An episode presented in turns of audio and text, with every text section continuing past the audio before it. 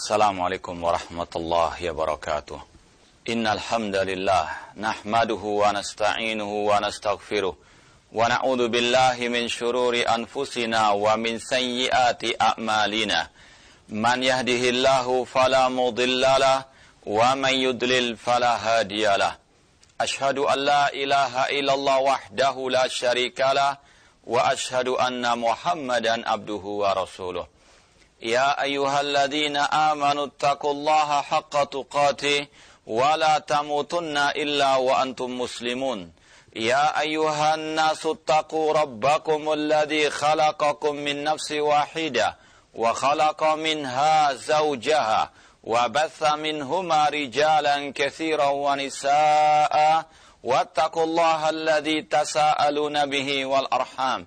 إن الله كان عليكم رقيبا. يا أيها الذين آمنوا اتقوا الله وقولوا قولا سديدا. يصلح لكم أعمالكم ويغفر لكم ذنوبكم. ومن يطع الله ورسوله فقد فاز فوزا عظيما. أما بعد فإن أصدق الحديث كتاب الله وخير الهدي هدي محمد صلى الله عليه وسلم.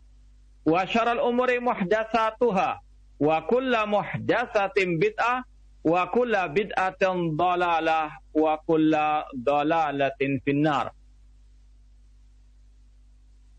Masal muslimin, pemirsa TV Raja dan pendengar Radio Raja rahimani wa rahmatullah. Pertama-tama mailah kita senantiasa memanjatkan puji syukur kepada Allah Subhanahu wa taala yang dengan limpahan nikmat hidayah serta pertolongannya kita dipertemukan oleh Allah Subhanahu wa taala dalam kajian yang berkaitan dengan akidah Ahlussunnah wal Jamaah. Sebelum wabah virus corona ini kita terakhir membahas akidah Al-Imam Sahal bin Abdullah At-Tustari rahimallahu taala. Pada kesempatan yang berbahagia ini mungkin sekedar untuk mengulang kembali tentang manhaj ahlu sunnah wal jamaah dalam berakidah. Ini untuk lebih menegaskan lagi, menekankan lagi, memantapkan lagi langkah kita dalam berakidah di atas manhaj al-sunnah wal jamaah. Dan insya Allah kita juga akan bandingkan dengan manhaj ahli bid'ah dalam berakidah. Kalau memang waktunya masih luas, kita akan sampaikan dua hal ini manhaj ahli sunnah wal jamaah dalam berakidah vs manhaj ahli bid'ah dalam berakidah. Ini hanya sekedar kita menukil dari sebuah buku yang berjudul An-Nubat ala Syari Sunnah lil Barbahari oleh Syekh Abdullah bin Saleh Al-Ubailan hafidallahu taala. Di halaman 42 kitab ini disebutkan manhaj ahli sunnah wal jamaah fil aqidah. Manhaj ahli sunnah wal jamaah dalam berakidah. Bagaimana metode ahli sunnah dalam berakidah. Ini harus kita pahami. Bagi yang mengaku ahli sunnah wal jamaah, as-salafiyun, al-firqatun najiyah ta'ifah mansurah. Harus paham manhaj seperti ini. Agar tidak mudah terombang-ambingkan oleh oleh arus. Terkadang kalau tidak paham manhaj seperti ini, bisa ke sana kemari, bisa pelintan, bisa mencela-menceli.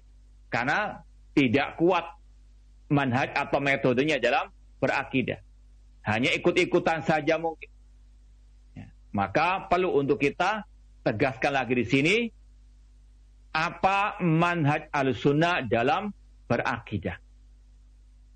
Yang pertama kata beliau, hasruhum limas dari talaki fi babil i'tiqad ala kitabillah wa sunnati Rasulullah sallallahu alaihi wasallam. Ahli sunnah wal jamaah dalam masalah akidah hanya berdasarkan, berlandaskan Al-Quran dan sunnah Rasulullah sallallahu alaihi wasallam.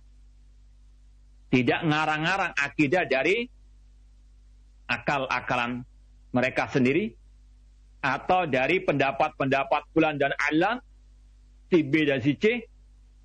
Namun akidah ahli sunnah hanya bersumberkan dari Al-Quran dan Sunnah Rasulullah Alaihi Wasallam. Dan itu yang kita lihat di dalam kitab-kitab para ulama ahli sunnah tentang akid sejak dahulu sampai detik ini. Mereka hanya menyimpulkan apa yang ada dalam Al-Quran dan Sunnah Rasulullah Alaihi Wasallam. Contoh misalnya dalam kitab Al-Iqtiqad fil Al-Iqtisad fil Iqtiqad Akidah Imam Al-Hafidh Abdul Ghani Al-Maqdisi yang wafat tahun 600 Hijriah. Kalau kita baca buku beliau hanya berlandaskan qala Allah wa qala Rasul. Yang ada hanyalah ayat Al-Qur'an dan sabda Rasul SAW dan juga ucapan para as-salafus saleh.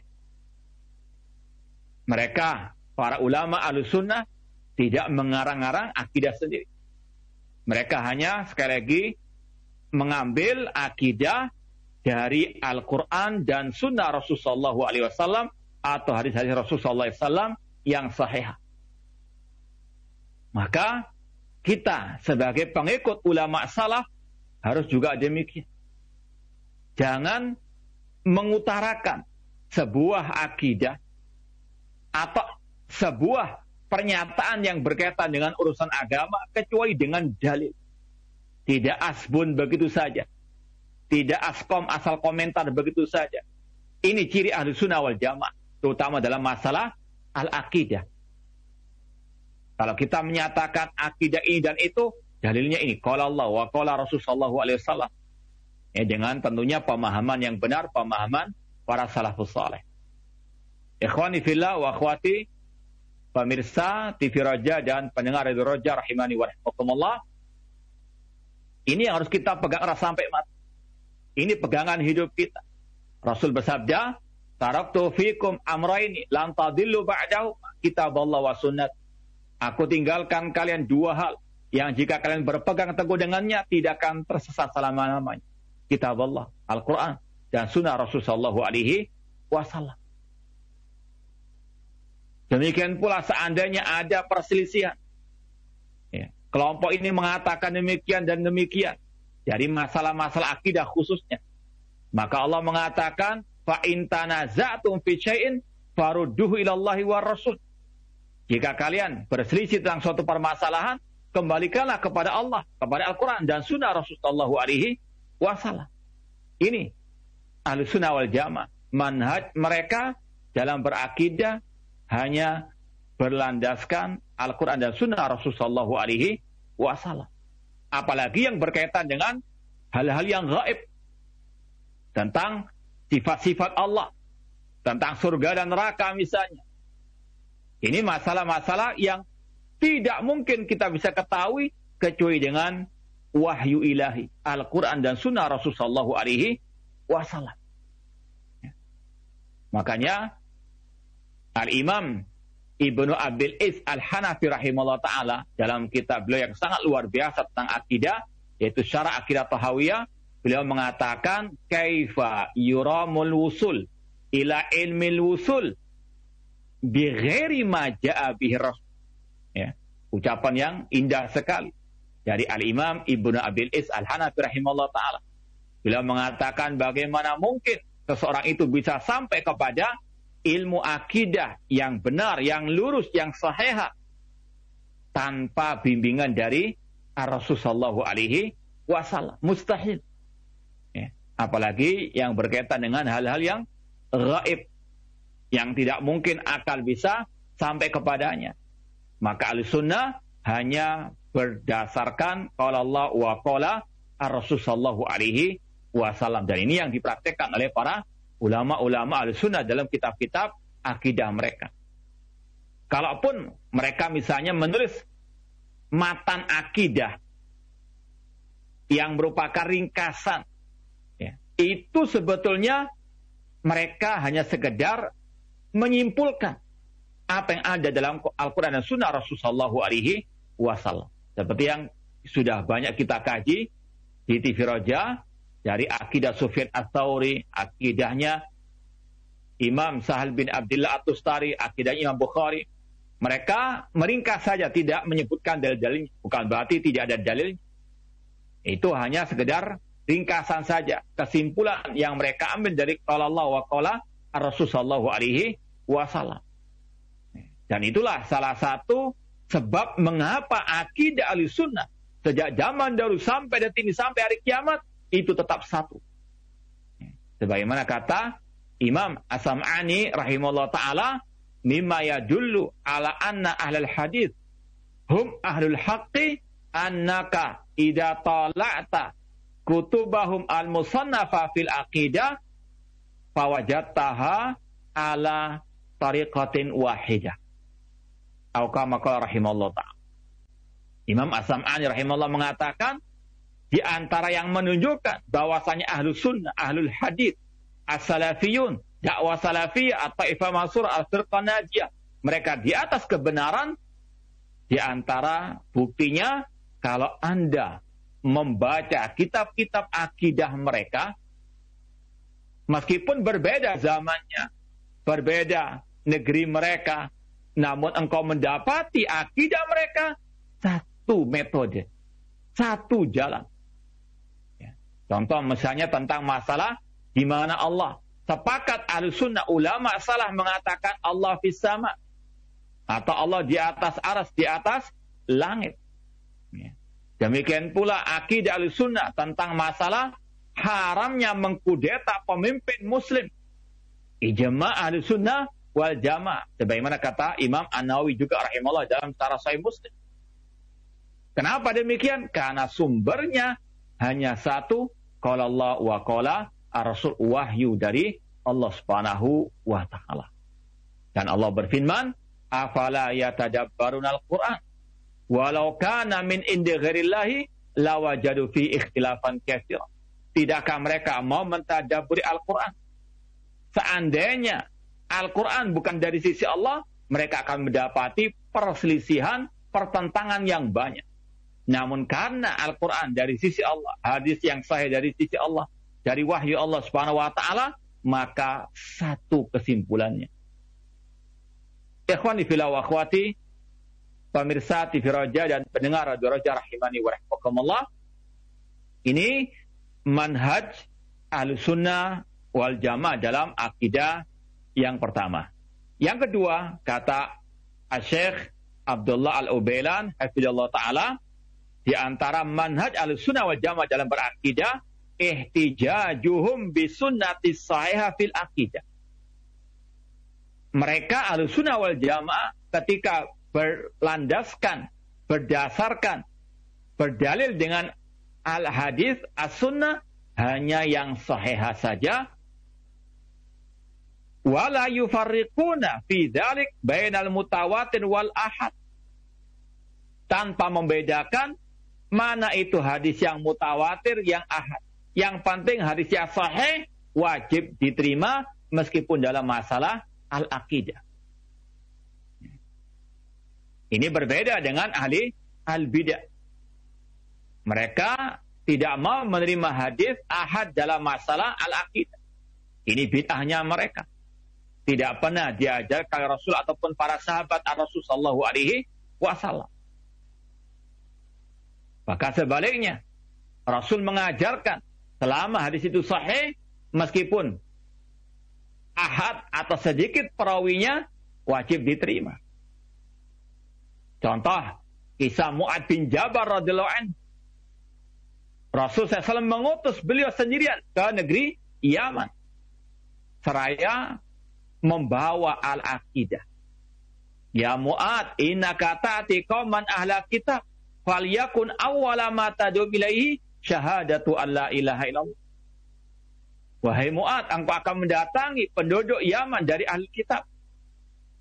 Maka jadikan dakwamu pertama kali tentang kalimat tauhid la ilaha illallah, tentang akidah. Beliau membawa akidah sendirian.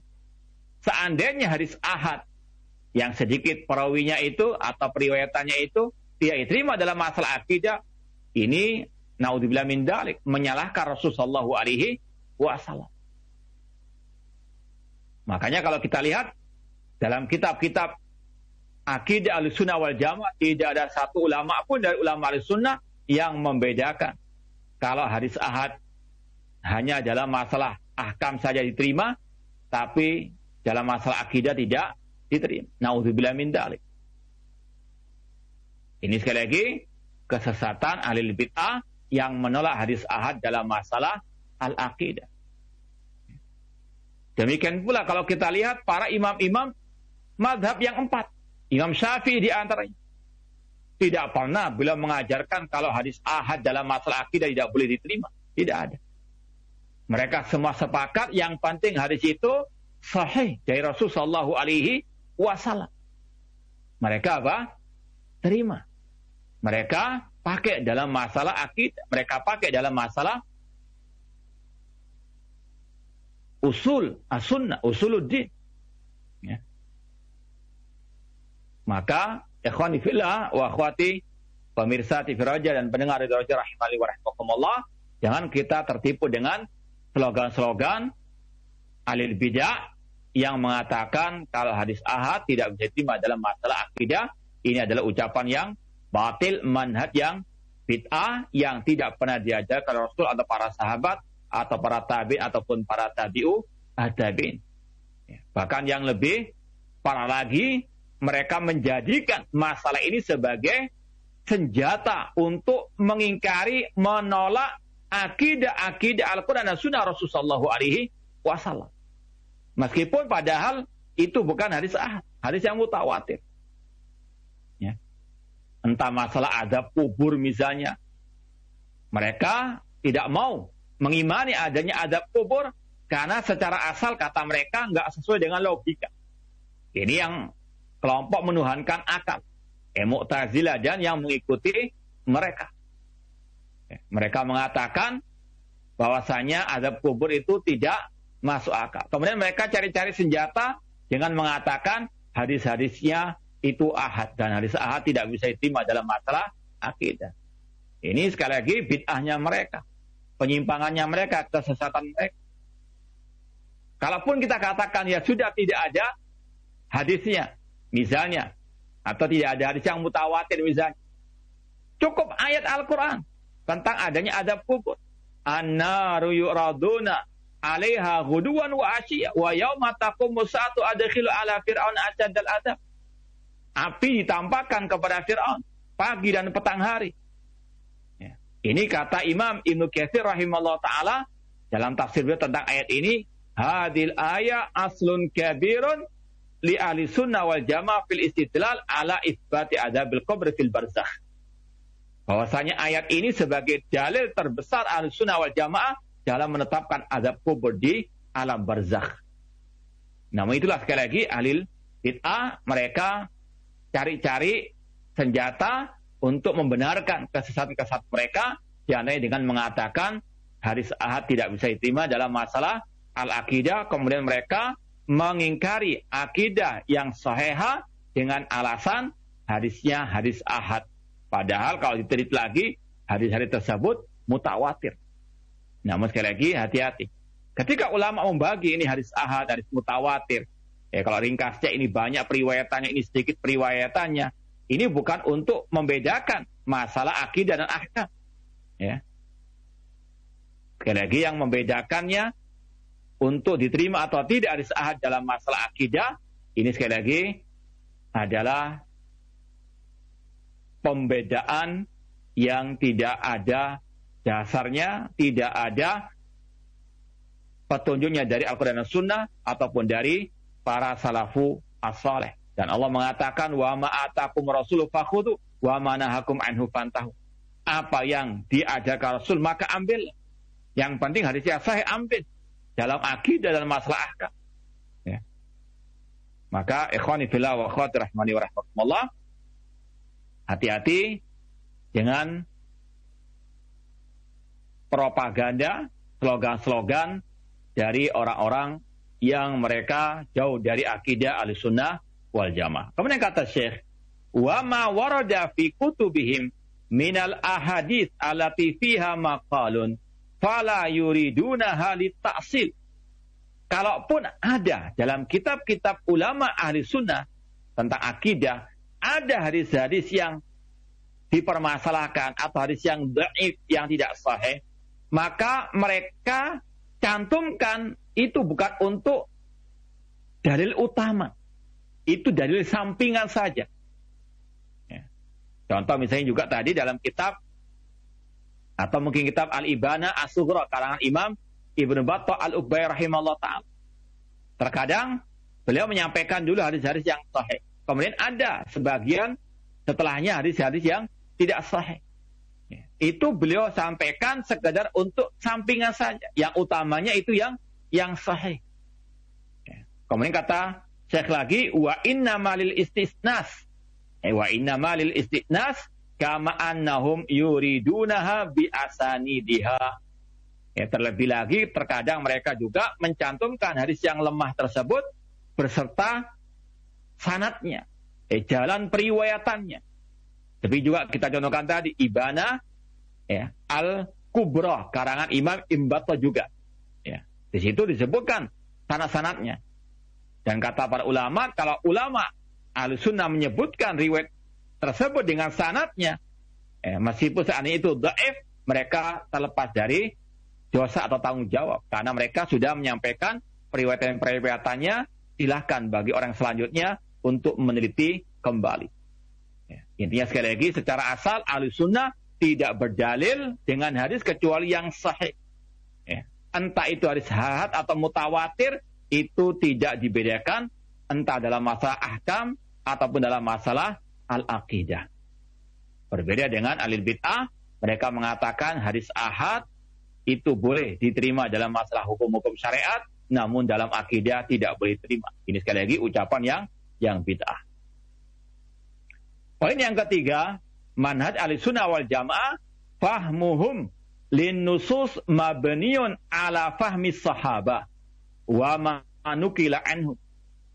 Pemahaman mereka terhadap nas Al-Quran dan sunnah Rasul SAW itu berdasarkan pemahaman para sahabat. Apa yang dinukil dari para sahabat Sallallahu Alaihi Wasallam. Inilah ahlu sunnah wal jamaah tidak ngarang-ngarang mazhab sendiri, tidak ngarang akidah sendiri, tidak ngarang ajaran agama sendiri. Mereka hanya berlandaskan berdasarkan qala Allah wa qala Rasul wa qala sahabah wa qala tabi'un wa qala tabi'ut tabi'in. Ya, sebagaimana kata para ulama ahli ilmu ma qala Allah wa qala Rasul wa qala sahabah. Namanya ilmu agama itu adalah firman Allah, sabda Rasul dan ucapan para sahabat Rasul Shallallahu Alaihi Wasallam. Dan ini adalah perintah Allah, perintah Rasul untuk kita berpegang hanya dengan Al-Quran dan Sunnah. Dengan pemahaman para sahabat.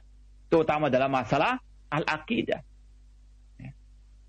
Kalau kita lihat dalam ayat-ayat Al-Quran. Allah banyak memerintahkan kita mengikuti jejak para sahabat Rasul SAW. Wasabiqunal awwalun minal muhajin wal ansar walladina taba'hum bi ihsan radhiyallahu anhum wa Orang-orang pertama lagi terdahulu dari kalangan muhajirin dan kaum al-ansar. Dan orang-orang yang mengikuti mereka, mengikuti siapa? Para sahabat Rasul, kaum muhajirin, kaum al-ansar. Maka Allah ridho kepada mereka, mereka beridho kepada kepada Allah. Ini perintah Allah untuk kita mengikuti para sahabat Rasul Sallallahu Alaihi Wasallam. Eh, dalilnya sangat banyak sekali. Rasul mengatakan alaikum bisunnati wa sunnatil khulafa rasyidin mahdiin. Pegang sunnahku dan sunnah para khulafa rasyidin. Abu Bakar, Umar, Utsman, Ali dan para sahabat Islam radhiyallahu jami'an. Demikian pula Rasul mengatakan ketika terjadi perpecahan umat yang selamat cuma satu yaitu ma'an alaihi wa ashab yang mengikuti aku dan para para sahabatku. Ini manhaj al-sunnah wal jamaah dalam beragama terutama dalam masalah akidah hanya mengikuti kalau Allah wa qala Rasul wa qala as-sahabat. Contoh misalnya tentang masalah tauhid asma wa sifat. Kalau kita perhatikan tidak ada para sahabat satupun yang mentakwil sifat-sifat Allah Subhanahu wa taala. Tidak ada yang mengatakan tangan Allah artinya al-qudrah. Tidak ada yang mengatakan bahwasanya istawa alal arsy itu artinya istaula menguasai arsy. Karena mereka paham tidak boleh mentakwil, menyelewengkan makna ayat-ayat tentang sifat ya tanpa bimbingan dari Rasul Shallallahu Alaihi Wasallam. Para sahabat Rasul SAW, mereka memahami ayat-ayat tentang sifat, hadis-hadis tentang sifat sesuai dengan dohirnya. Ya. Bal yadahu mabsutotan. Mereka memahami apa adanya. Tidak mereka takwil-takwil. Seperti orang-orang belakangan ini. Na'udzubillah min dalik. Demikian pula kalau kita lihat bagaimana seorang budak perempuan ketika ditanya oleh Rasul, "Aina Allah? Di mana Allah?" Budak perempuan mengatakan, "Fis sama, Allah di atas langit." Dan Rasul membenarkan, mengikrarkan. Itu akidah para sahabat Rasul sallallahu alaihi wasallam yang harus kita ikuti. Makanya Imam Ahmad rahimahullah di awal kitab Usul Sunnah yang pernah kita kaji juga di Raja. Di awal kita beliau mengatakan usul sunnah indana atau masuk bimakan ali ashab Rasul SAW wal iktida'u Prinsip-prinsip akidah kita al-sunnah wal jamaah yaitu mengikuti jejak para sahabat Rasulullah alaihi wasallam. Ini manhaj Imam Ahmad dalam berakidah. Sebelum beliau jauh-jauh mengajarkan, menjelaskan tentang akidah ahli sunnah, beliau mulai dengan manhaj ahli sunnah dalam berakidah. Yaitu berakidah ala para sahabat Rasulullah alaihi wasallam. Karena mereka lah para sahabat yang langsung belajar Islami dari Rasulullah Mereka yang paling paham tentang akidah ini. Ya. Contoh masalah tafsir Al-Quran yang juga banyak dipakai oleh kelompok ya, khawarid nah mereka salah mentafsirkan. Surat Al-Maidah 44, "Wa man lam yahkum bima anzalallahu fa ulaika humul kafir." Barang siapa yang tidak berhukum dengan hukum Allah, maka mereka kafir. Kelompok khawarid, kelompok teroris atau yang semisal dengan mereka langsung menfonis pemimpin yang nggak berhukum dengan hukum Allah kafir murtad halal darahnya. Adapun ahlu sunnah wal jamaah as-salafiyun, mereka mengikuti tafsir pemahaman para sahabat, di antaranya Abdullah bin Abbas radhiyallahu tentang ayat tersebut. Abdullah bin Abbas mengatakan tentang surat Al-Maidah 44, kufrun la yang kulu anil millah. Kekafiran yang tidak mengeluarkan dari al-Islam. Atau kufrun na kufrin, kufur kecil. Ini bedanya ahlu sunnah dengan ahli bidah. Mereka memahami nas-nas ayat Al-Quran dan hadis Rasulullah SAW sesuai dengan pemahaman para para sahabat. Contoh misalnya yang lain, masalah akidah, masalah tabaruk. Ya. Dahulu para sahabat tabaruk dengan keringatnya Rasul, dengan air ludahnya Rasul Sallallahu Alaihi Wasallam. Itu hak, itu betul. Ya. Namun setelah meninggalnya Rasul Sallallahu Alaihi Wasallam, tidak ada sahabat yang tabaruk dengan keringatnya Abu Bakar As-Siddiq atau dengan air minumnya Abu Bakar As-Siddiq. Tidak ada. Padahal Abu Bakar As-Siddiq manusia termulia setelah Rasulullah SAW. Sahabat yang paling mulia yaitu Abu Bakar As-Siddiq. Dari sinilah pemahaman para sahabat kita ketahui. Tabaruk dengan tadi eh, jasadnya manusia hanya kepada Rasulullah alaihi wasallam. Ini pemahaman para sahabat Rasulullah alaihi wasallam. Ya. Demikian pula masalah tawasul dengan orang yang telah meninggal dunia dari kalangan para wali-wali Allah misalnya. Dulu para sahabat ketika Rasul masih hidup, para sahabat datang kepada Rasul minta didoakan Rasul. Seperti kisah seorang Arab Badui yang datang ketika Rasul khutbah Jumat minta didoakan agar diturunkan hujan karena kampung halamannya ditimpa paceklik. Rasul doakan. Ya. Tapi tidak ada riwayat yang sahih setelah meninggalnya Rasul mereka datang ke kuburan Rasul SAW. Entah tawasul ataupun tabaruk. Tidak ada. Ya. Yang ada pemahaman para sahabat yaitu mereka tawasul dengan doa orang yang salah yang masih hidup. Bukan yang telah mati. Seperti yang dilakukan oleh Al-Khalifah Rasid Umar bin Khattab Ketika paceklik di zaman kekhalifahan beliau, beliau mendatangi Al-Abbas bin Abdul Muttalib radhiyallahu anhu. Pamannya Rasul yang masih hidup pada waktu itu. Seandainya tawasul dengan yang telah mati boleh, Umar bin Khattab tidak akan mungkin meninggalkan Rasul SAW yang yang merupakan manusia yang paling beliau cintai. Ya. Inilah sekali lagi dalam masalah berakidah ahlu sunnah wal jamaah berpegang teguh dengan Al-Quran dan sunnah Rasul dengan pemahaman para sahabat Rasulullah Alaihi Wasallam. Contoh yang lain misalnya masalah menyikapi pemimpin kaum muslimin. Tidak boleh mencaci maki mencela pemimpin kaum muslimin. Yang penting dia pemimpin muslim. Ya. Tidak harus yang adil. Kalau kita lihat ucapan Anas bin Malik radhiallahu anhu. Beliau mengatakan nahana kubarauna min ashabi Rasul sallallahu alaihi wasallam. Para senior-senior pembesar-pembesar para sahabat Rasul SAW. Mereka melarang kami dengan beberapa larangan. Apa saja larangan tersebut? La tasubbu umara'ah. Wa la taghushuh. Kata para sahabat ya, atau pembesar para sahabat Rasulullah SAW, mereka mengatakan la tasubbu umarakum. Jangan kalian mencaci maki pemimpin kalian, pemimpin kaum muslimin. Ini akidahnya para sahabat Rasulullah SAW. Ketika kita melakukan ini semuanya, yaitu tidak mencela pemimpin dalam rangka mengikuti jejak para sahabat Rasulullah Alaihi Wasallam. Ya.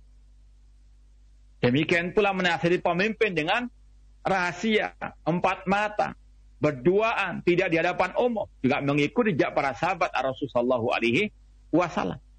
Seperti kejadian Usama Ketika dikatakan oleh sebagian orang, kenapa engkau nggak menasihati Utsman? Maka Usama mengatakan bahwasanya aku telah menasihati antara dia dengan eh dengan diriku. Empat mata aku telah menasihat. Aku tidak mau membuka pintu-pintu kejelekan. Kalau aku apa? Nasihati di hadapan di hadapan umum. Ini sekali lagi al sunnah dalam berakidah mengikuti pemahaman para sahabat Rasul Sallallahu Alaihi Wasallam. Tidak ngarang-ngarang pemahaman sendiri. Kemudian poin yang keempat, ataslimu bima ja'a bihi al-wahyu ma'a i'ta'il akal daurahu al-haqiqi. Tunduk patuh kepada wahyu Al-Quran dan Sunnah Rasulullah SAW dengan memberikan akal ruangnya, haknya. Ada sunnah wal jamaah menggabungkan antara anak wal akal. Ya. Sunnah wal jamaah tidak menanggalkan menolak akal 100% tidak. Namun juga tidak melebih-lebihkannya. Al sunnah senantiasa pertengahan dalam segala hal. Dalam masalah akal, al sunnah wal jamaah pertengahan antara kelompok liberal yang menuhankan akal dengan kelompok yang menanggalkan akal seperti orang-orang musyrikin, para penyembah kuburan keramat misalnya. Ya. Orang-orang liberal mengatakan akal ini segala-galanya, semua harus di, ya, timbang dengan dengan akal. Padahal akal manusia terbatas. Seperti mata, telinga, tenaga kita manusia ini semua terbatas. Mata kita nggak mungkin bisa melihat jarak yang sangat jauh atau sesuatu yang paling kecil. Ya.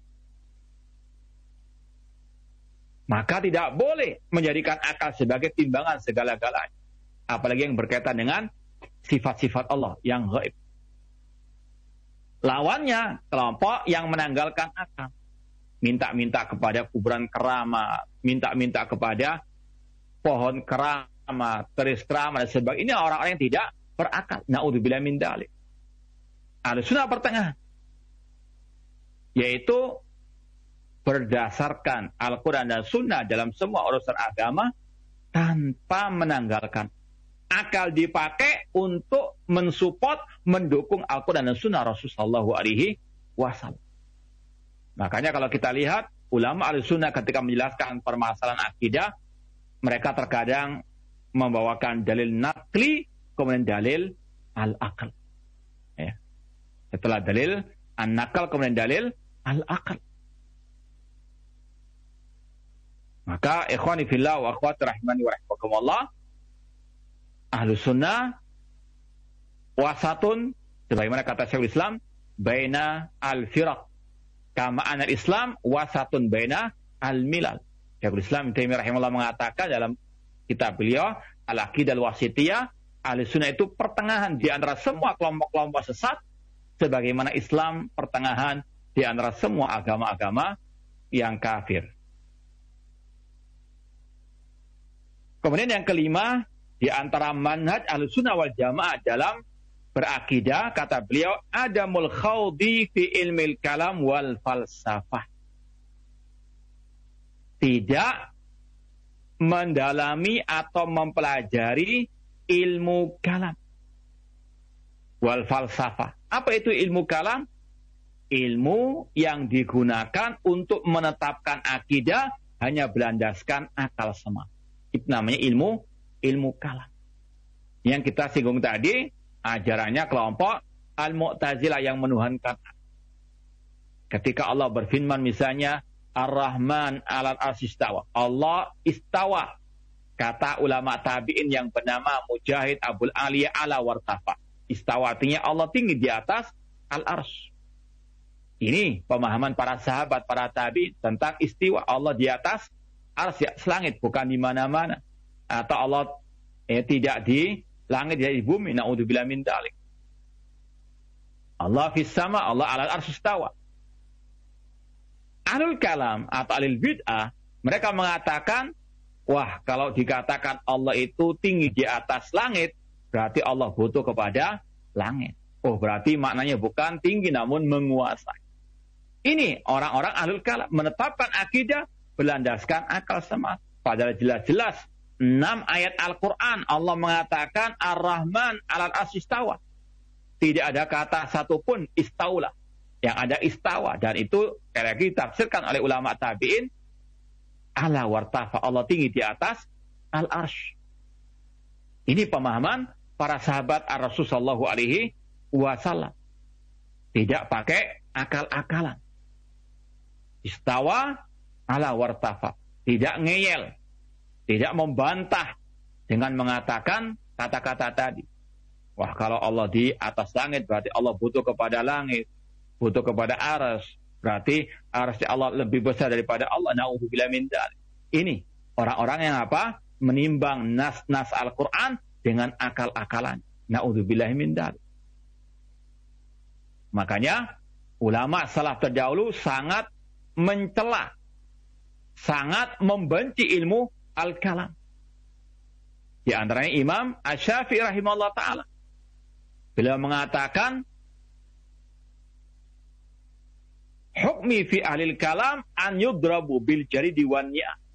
Sanksi yang aku berikan kepada alul kalam yaitu dipukul dengan pelepah kurma dengan terompa wa itafu bihim fil asyari wal qabail. Kemudian dikarak di kampung-kampung di desa-desa seraya dikatakan hada jaza'u man tarakal kita sunnah wa akbala ala ilmil kalam. Inilah balasan bagi orang-orang yang meninggalkan Al-Quran dan Sunnah dan dia mengikuti ilmu ilmu kalam. Demikian pula kalau tidak salah kata Abu Yusuf, muridnya Imam Abu Hanifah rahimahullah ta'ala, beliau mengatakan al ilmu bil kalam huwal jahlu, wal jahlu bil kalam huwal ilmu. Orang yang tidak atau tidak tahu ilmu kalam itu adalah ilmu. Sedangkan mengetahui ilmu kalam itu adalah kejahilan kebodohan. Ya. Maka jauhi ahli al-kalam dan juga ini al-kalam. Sangat berbahaya. Dan ciri al-kalam kata para ulama suka mencela-menceli, plan. Karena apa? Dia akan membandingkan akalnya dengan akal si fulan.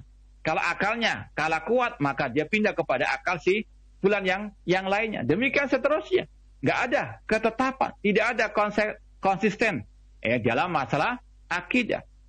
Ya, dan ini yang diutarakan oleh Syekhul Islam Ibnu Taimiyah rahimahullah dalam kitab beliau Majmu' Fatawa, beliau mengatakan bahwasanya wabil jumlah anna ashabal hadis hum ala sabat wal istiqrar adaf ma inda ahli kalam. Bahwasanya konsistensi, ketetapan, keistiqomahan ahli sunnah wal jam'al hadis itu berlipat ganda dibandingkan ahli kalam yang mereka mudabdabu pelin-pelan, mencela-mencela. Naudzubillah min dal. Ini salah satu sebab mengapa orang-orang itu mencela-mencela karena apa? Tidak mengikuti manhaj ahli sunnah wal jamaah dalam berakidah, namun mengikuti manhaj ahli al-kalam. Naudzubillah min dalik. Kemudian yang keenam, al-jam'u bainan nusus fil mas'alatil wahidah.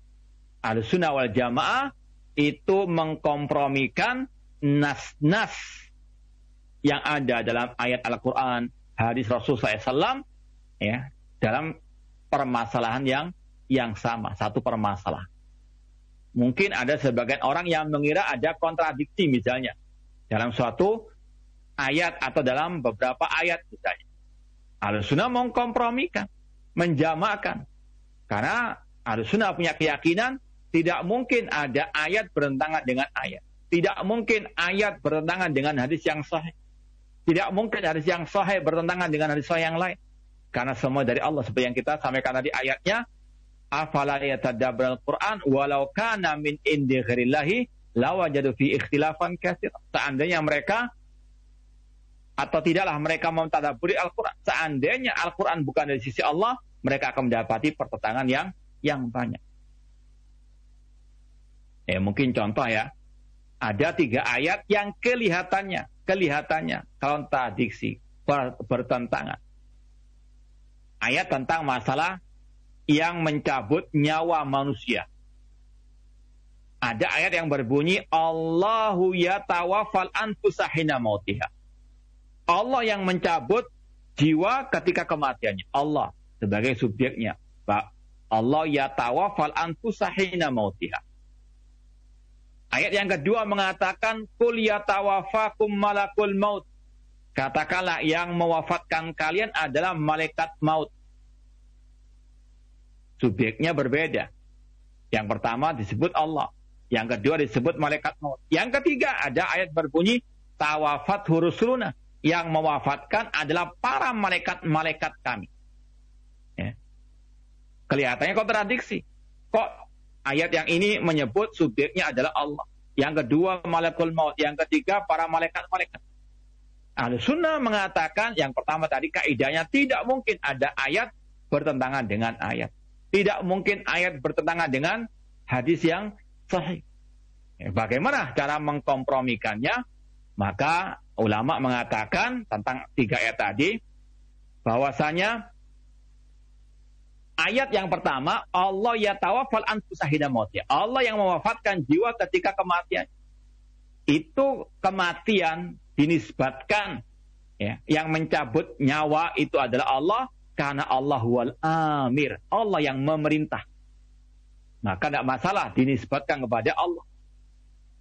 Kemudian yang kedua ayat mengatakan yang mewafatkan adalah malakul malaikat pencabut nyawa. Karena dia yang langsung mencabut nyawa tersebut dengan perintah dari Allah. Kemudian yang ketiga, yang mewafatkan adalah para malaikat-malaikat. Kalau kita lihat dalam hadis Barok bin Azib yang panjang lebar tentang perjalanan roh. Eh, setelah dicabut oleh malakul maut, maka roh tersebut akan diserahkan kepada para malaikat-malaikat. Maka tidak ada kontradiksi. Ada tadi eh, cara menjamakkan. Contoh yang lain, ya, contoh yang lain. Hadis tentang masalah pemimpin kaum muslimin. Dalam hadis yang sahih Rasul mengatakan al-a'immatu fi Quraisy. Pemimpin harus dari bangsa Quraisy. Dalam hadis Irba bin Sarya yang masyur, alaikum bisunati, itu sebelumnya Rasul mengatakan asam wa ta'a wa in ta'amara alaikum abdun habas. Wajib kalian mendengar dan taat kepada pemimpin kaum muslimin meskipun dari budak Ethiopia. Ya. Hadis yang pertama mengatakan pemimpin harus dari Quraisy, kau ini dari budak Ethiopia.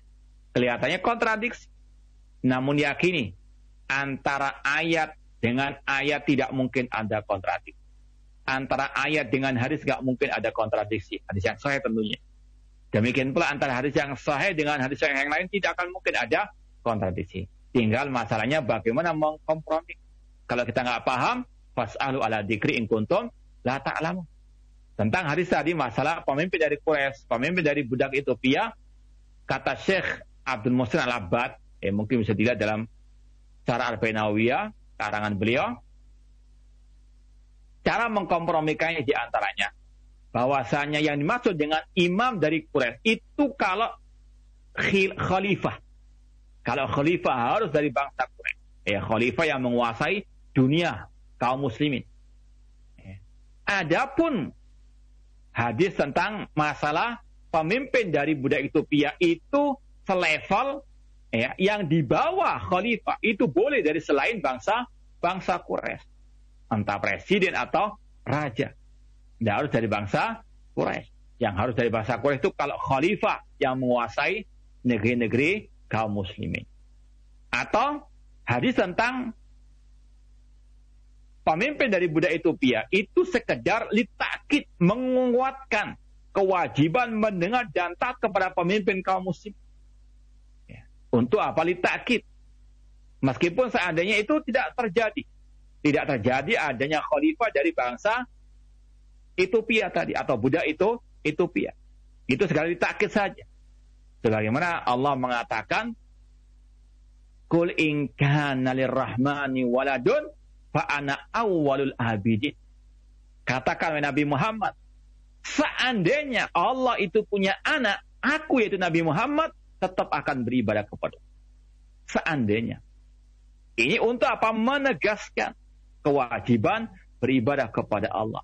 Meskipun seandainya, seandainya, kul inkan rahmani waladun fa ana awal abid. Ini juga demikian, sekadar menegaskan. Meskipun mungkin tidak terjadi adanya pemimpin khalifah dari budak itu. Cuma ini ditakit menegaskan kewajiban mendengar dan taat kepada pemimpin kaum muslimin. Atau juga ya, ada beberapa cara menjamakkan yang lainnya. Taib ikhwani fillah wa akhwati rahimani wa rahmatullah itu enam poin dari manhaj al-sunnah wal jamaah dalam masalah al-aqidah. Sekarang lawannya. Ya. Manhaj ahlul bid'ah dalam berdalil. Ya. Kita tahu tadi manhaj yang benar dalam berdalil dalam masalah akidah yang dipegang erat oleh ahli sunnah wal jamaah. Ini sebaliknya manhajul istidlal ya inda ahli al bid'ah. Tentunya ini lawannya. Ya. Setelah kita tahu yang hak, kita tahu yang batil untuk kita jauhi untuk lebih memantapkan langkah kita dalam berakidah. Yang pertama, ada muhasil istidlal ala dalil syar'i hatta fil aqwai. Ya, mereka tidak hanya berdalil dengan ayat atau hadis dalam berakidah, namun yastadilluna bil mantiq wal falsafah wa isamunaha al aqliyat kama yastadilluna bil hikayat wal asatir wa mala aslalahu wa bil ahadisil mawdu'a wal athar maktuba wa ara'i rijal fid wa ma yusamma bil kashf wal daw alil bid'ah sumber akidah mereka itu banyak. Yang paling utama tentunya bukan Al-Quran dan Sunnah. Kalau mereka pakai ayat atau hadis itu sekedar sampingan. Dasar utamanya, kalau tidak akal, ya perasaan, atau dongeng-dongeng zaman dahulu kala, warisan nenek moyang, atau hadis-hadis yang maudhu, yang palsu, atau yang eh, da'ifa, atau pendapat fulan dan alam, sibil dan sisi. Itu sumber akidah mereka. Bukan dari Al-Quran dan Sunnah Rasulullah SAW. Kalaupun mereka pakai ayat pakai hadis itu sampingan. Setelah berakidah baru berdalil. Kalau ahli sunnah tidak berdalil dulu baru berakid. Belajar ayat, belajar hadis baru mereka apa? Berakidah, berkeyakinan. Al ilmu qabla al wal amal. Sebagaimana kata Imam Bukhari, ilmu sebelum kita berucap, sebelum kita beramal. Itu ahli sunnah wal jamaah. Ahli bidah tidak. Ngomong dulu, beramal dulu, berkeyakinan dulu, ketika dibantah baru mungkin korek-korek dalil. Dan tidak mungkin mereka dapat dalil yang tepat. Cuma yaitu digatuk-gatukkan. Ya. Ilmu cocokologi. Ya. Seperti misalnya mereka mengatakan Allah di mana-mana. Berkeyakinan dulu, kemudian cari dalil. Apa dalilnya? Wahwa makum aina makum. Di mana saja kalian Allah bersama kalian, di mana saja kalian berada. Kata mereka ini dalil Allah di mana-mana. Dijawab oleh al-sunnah wal jamaah. Ayat itu berkaitan dengan ilmunya Allah. Eh, surat Al-Hadid ayat yang keempat. Redaksinya Allah bersamakan yaitu dengan ilmunya. Ini bukan takwil sebagaimana al Ini adalah redaksi ayat yang mengatakan yang bersama hamba adalah ilmunya Allah Subhanahu wa taala. Walladzi khalaqas samawati wal arda fi sittati ayyamin tsumma stawal arsy. Ya'lamu ma yaliju fil ardi wa ma yakhruju minha wa ma yanzilu minas samai wa ma ya'ruju fiha wa huwa ma'akum aina ma kuntum wallahu bima ta'maluna basir. Redaksi ayat itu berkaitan dengan ilmunya Allah. Bukan zatnya Allah. Zatnya Allah ada di atas al-arsh. Nah. Kemudian yang kedua, la yura'una qawaidat istidlal al-mu'tabara inda al-sunnah, fayattabi'una al-mutasyabih. Alul bid'ah suka ayat-ayat yang mutasyabih, yang samar-samar. Ini yang Allah telah jelaskan dalam surat Ali Imran, fi qulubihim zayghun fayattabi'una ma tasyabaha minhu batighu al-fitnati wa batighu at-ta'wili. Adapun orang-orang yang hatinya ada penyimpangan, maka mereka cari ayat-ayat yang mutasyabihat untuk mereka bisa takwil-takwilkan sesuai dengan hawa nafsu mereka dan untuk mereka mencari fitnahnya. Contoh misalnya orang-orang yang menyembah kuburan keramat atau wali-wali yang telah mati. Ayatnya jelas Berdoa itu hanya kepada Allah. Minta hanya kepada Allah. Udu'uni astajib lak. Berdoalah kepada aku, akan kabulkan. Ya. Allah mengatakan, Inna kalatus mi'ul mauta. Engkau tidak akan mungkin bisa memperdengarkan ucapan kepada yang telah meninggal dunia. Walladzina tad'una min duni ma yamlikuna min kitmir in tad'um la yasma'u du'akum walau sami'u mastajabu Orang-orang yang kalian seru selain Allah, mereka tidak memiliki meskipun kulit ari. Jika engkau berdoa kepada mereka, mereka tidak akan mungkin bisa mendengarkan doa kalian. Seandainya mereka bisa mendengarkan doa kalian, mereka tidak akan mungkin bisa mengabulkan doa kalian. Maka haram, syirik berdoa kepada selain Allah.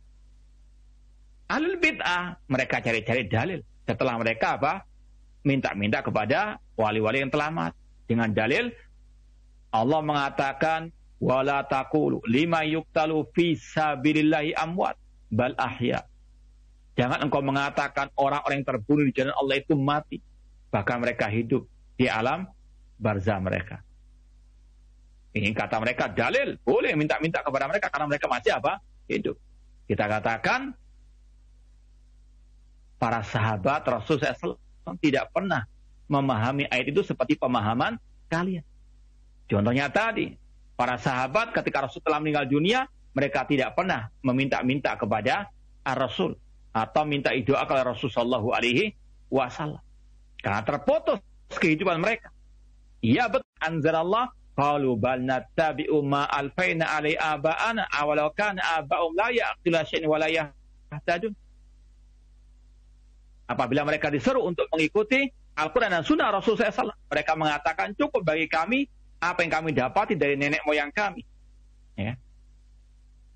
Kata mereka, cukuplah warisan nenek moyang kami, tradisi nenek moyang kami. Na'udzubillah min dalik.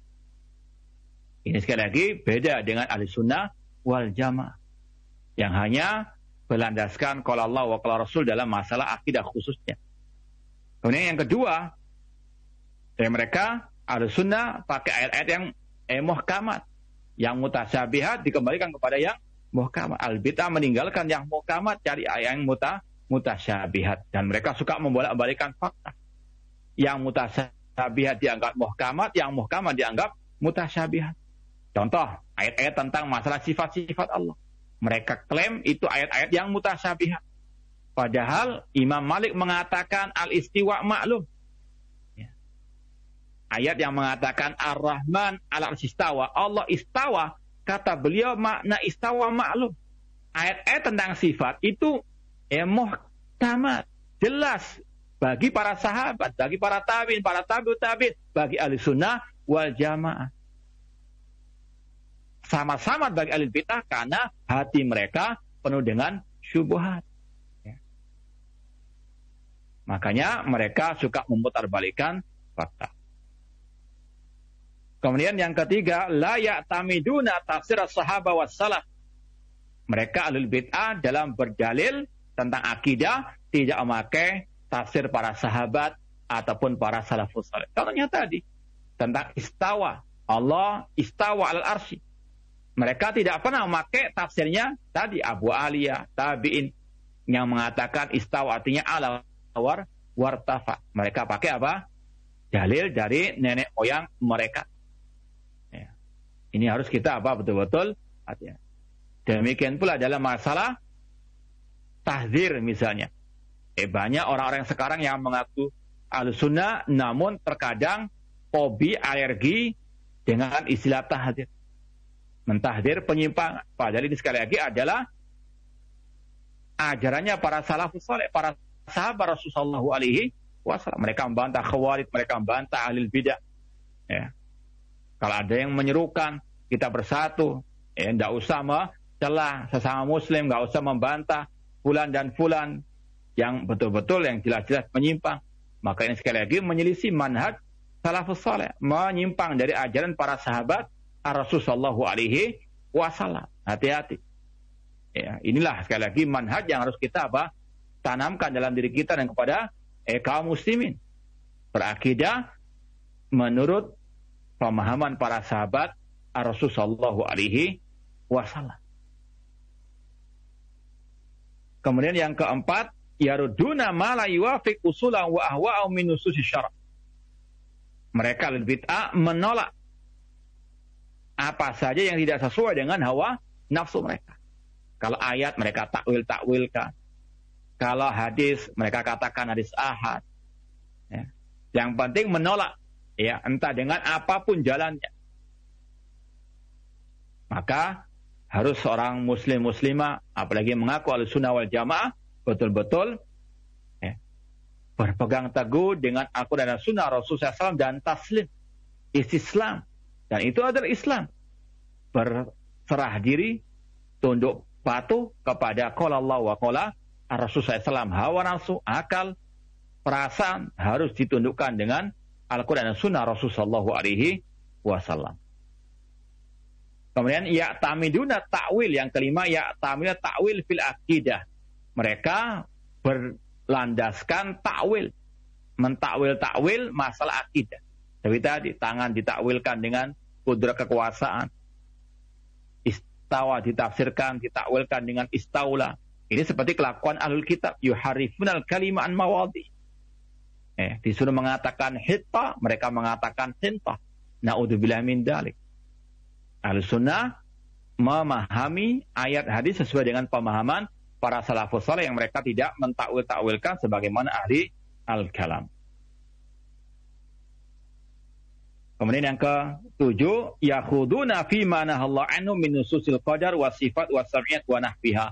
Mereka mendalam-dalami ayat-ayat tentang sifat, tentang kodar, tentang hal-hal yang goib dengan akal mereka. Ya, seperti tadi, mentakwil-takwilkan. Istawa dengan istawla dengan tadi. Kalau Allah itu tinggi di atas aras berarti Allah butuh kepada aras ini. Ya, mendalam-dalami tanpa apa? Bimbingan Al-Quran dan Sunnah Rasulullah alaihi wasallam.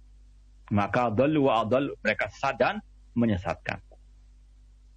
Poin yang ke-8 ya tamidunal alfat al bid'iyata fi sifat wa sairi masail aqidah kal jism wal ard wal jauhar. Mereka bersandarkan kepada lafat-lafat, kata-kata, ucapan-ucapan bid'ah tentang sifat, tentang masalah akidah yang tidak pernah ada di zaman para salaf soleh. Seperti masalah al-jism. Jisim. Ya, kalau dikatakan Allah itu istawa di atas aras, tinggi di atas aras, berarti Allah itu jisim. Ya. Ini kata-kata yang ada hak, ada batilnya. Dan itu ciri ahli kalam. Ya. Kata-katanya tidak jelas. Antara hak dengan batilnya. Maka harus waspada. Gunakan lafad-lafad yang yang syar'i tentang masalah al-aqidah.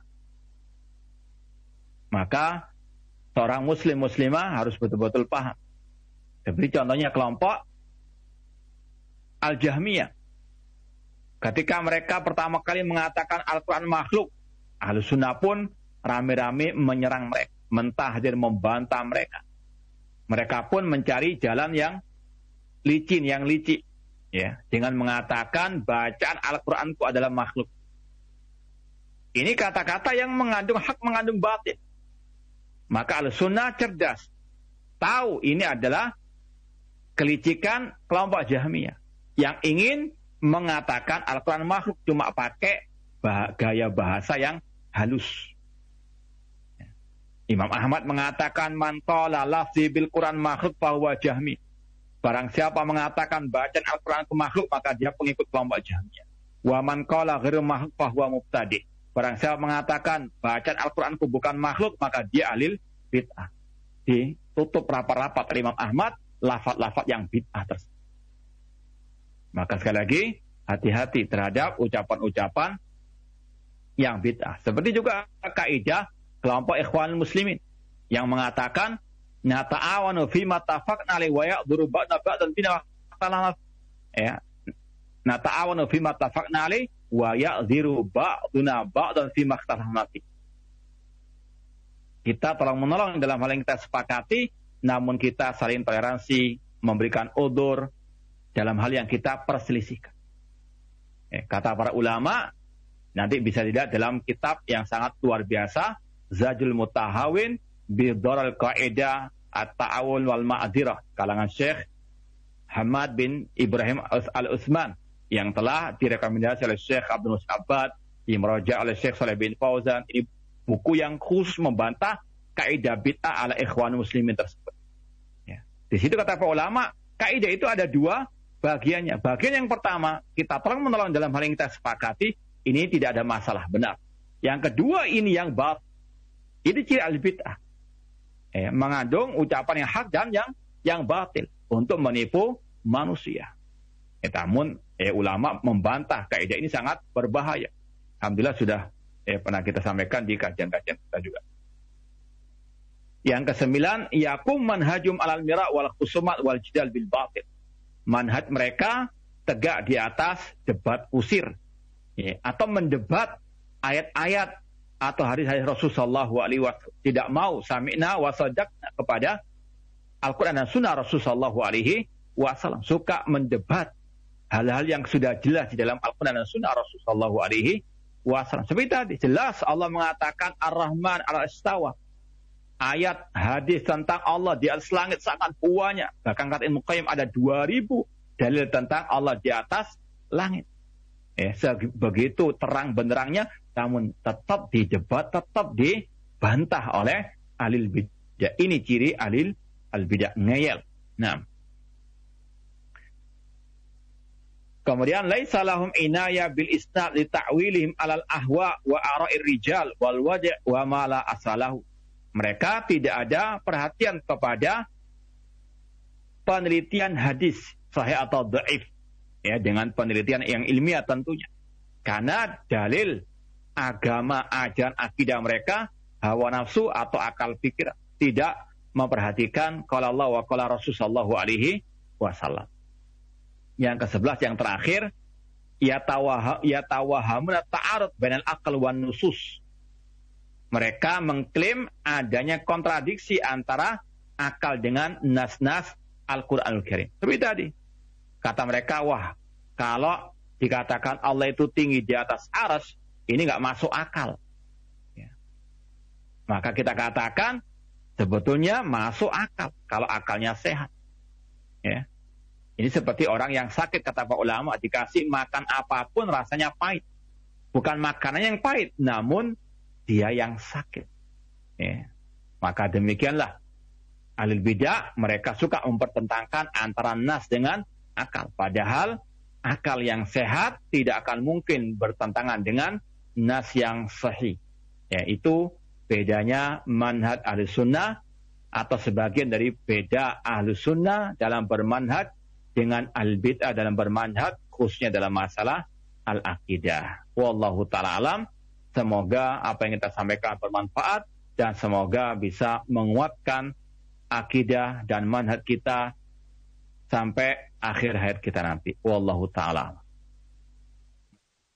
Tafadhol. Nah, jazakallahu khairan wa barakallahu fikum Ustaz atas penyampaian materi yang sangat bermanfaat sekali di kesempatan siang yang berbahagia ini berkaitan dengan metode ahlus sunnah dalam berakidah. Nah, ikhwata selama azakumullah saatnya kami membuka sesi tanya jawab dan untuk pertanyaan pertama kami coba angkat dari pesan singkat. Assalamualaikum warahmatullahi wabarakatuh Ustadz. Ustadz kalau kita pernah melakukan dosa kemudian bertaubat Apakah yang pernah dilakukan tadi bisa berubah menjadi pahala atau hanya diampuni saja?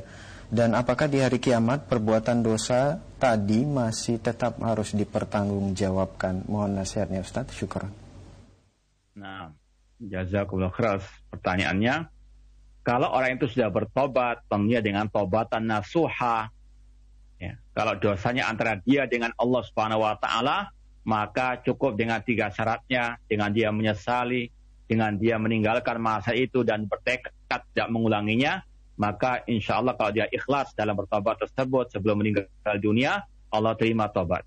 Kalau sudah terima Allah tobatnya, maka di hari kiamat dosanya tidak akan lagi diberikan siksa oleh Allah Subhanahu wa taala. Dan Allah juga menutupinya di dunia. Ya, adapun apakah dirubah menjadi pahala? Eh tentunya tidak. Ya, tentunya yang diberikan pahala adalah ketika dia bertobat kepada Allah, bukan perbuatan dosanya yang dia perbuat waktu sebelum bertobat. Dia diberi pahala akan atas tobatnya tadi, adapun dosanya Allah akan tutup sebagaimana dalam hadis tentang al-hisab. Ya, ketika Allah menghisap orang mukmin, Allah sebutkan eh, dosa-dosanya ketika orang mukmin itu telah merasa akan binasa, Allah mengatakan, "Qad satartuha 'alaika fid dunya wa ana aghfiruha al yauma." Aku telah menutupinya di dunia dan aku telah mengamp dan aku sekarang mengampuninya. Semoga Allah menutupi segala dosa dan maksiat kita dan semoga Allah ampuni segala dosa-dosa kita. Nah, Nah, amin ya rabbal alamin. Nah, Ustaz jazakallahu khairan atas jawaban yang disampaikan. Pertanyaan selanjutnya masih dari pesan singkat dari hamba Allah. Assalamualaikum warahmatullahi wabarakatuh, Ustaz. Bagaimana dengan seorang yang takut kepada hantu yang bergentayangan? Apakah takut seperti ini termasuk dalam berbuat kesyirikan? Mohon nasihatnya Ustaz. Syukran. Ya, terima kasih atas pertanyaannya al-khawf kata para ulama itu ada empat kategori. Rasa takut ada empat kategori. Yang pertama, takut yang wajib, yaitu takut kepada Allah. Inna ma'ikshallah min ibadil ulama, fala takhafu wa khafuni. Jangan takut kepada mereka, namun takutlah kepada kepada Allah. Ini rasa takut yang wajib. Takut kepada Allah. Takut kepada azab Allah. Yang kedua, takut yang yang haram. Ya, takut yang yang haram. Misalnya takut dalam melaksanakan amar ma'ruf nahi mungkar. Sedangkan dia sanggup. Ya, sedangkan dia sanggup. Mungkin seorang ayah ya, wajib kewajibannya nahi mungkar terhadap anaknya yang misalnya berbuat maksiat. Kalau dia takut kepada anaknya, naudzubillah min dalik. Ini khauf yang yang haram. Ya. Kemudian yang ketiga, al khauf asyirki. Khauf yang syirik.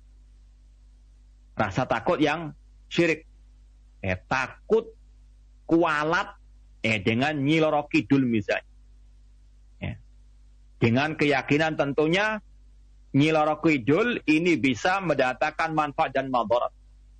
Eh, dengan yang kemudian ditanam di pondasi rumah. Ini semuanya perbuatan yang syirik kepada Allah Subhanahu wa taala. Jadi sekali lagi hati-hati. Adapun yang keempat, khauf yang takut yang mubah, yang tobi'i. Ya, yang tidak tercelah. Kecuali kalau sampai berlebihan. Manusia takut dengan harimau. Manusia takut dengan ular. Ini sesuatu yang lumrah, tobiat. Ya, tobiat manusia. Manusia takut terkena penyakit corona. Ini sesuatu yang lumrah, biasa. Takut terkena apa? Penyakit. Ya, maka sekali lagi ada empat kategori tadi tentang masalah al-khawf. Wallahu ta'ala alam. Nah, Jazakallahu khairan wa barakallahu fikum Ustaz atas jawaban yang telah disampaikan Dan itu tadi pertanyaan terakhir di kesempatan ini Karena keterbatasan waktu yang ada Mungkin sebagai iktitam atau penutup Tafadol Ustaz Ma'asal muslimin Pemirsa TV Raja dan pendengar Radio Raja Rahimani wa rahmatullah Kewajiban setiap muslim dan muslimah Terutama dalam akidah Tidak boleh dia berakidah kecuali berdasarkan firman Allah, hadis Rasul yang sahih dengan pemahaman para as-salafus. Semua akidah-akidah yang tersebar di tengah-tengah kaum muslimin harus ditimbang lagi dengan firman Allah Al-Quran, dengan sabda Rasul hadis yang sahih atau hadis yang sahih dan ditimbang lagi dengan pemahaman para salafus saleh. Kalau yang sesuai itulah yang hak, itulah akidah sahih Sedangkan yang menyelisihi Al-Quran dan Sunnah, menyelisihi pemahaman para sahabat, itulah akidah yang batilah. Dan umat Islam tidak akan jaya, tidak akan mulia, selama mereka di atas akidah yang yang fasidah, yang batilah. Akidah saeha itu salah satu pondasi kemenangan umat, kejayaan umat. Maka mari kita luruskan akidah kita dengan kembali kepada Al-Quran dan Sunnah dengan pemahaman para as-salafus saleh. Semoga Allah Subhanahu wa taala senantiasa memberikan taufik hidayah kepada kita semuanya untuk berpegang teguh dengan akidah yang sahih, akidah yang benar, akidah yang lurus, akidahnya Al-Quran, akidahnya Rasul, akidah para sahabat, para salafus saleh, dan semoga Allah Subhanahu wa taala mengumpulkan kita bersama Rasul dan para sahabatnya di surga kelak. Wallahu taala. Aku qouli hada wa akhiru da'wana anil. Wassalamualaikum warahmatullahi wabarakatuh.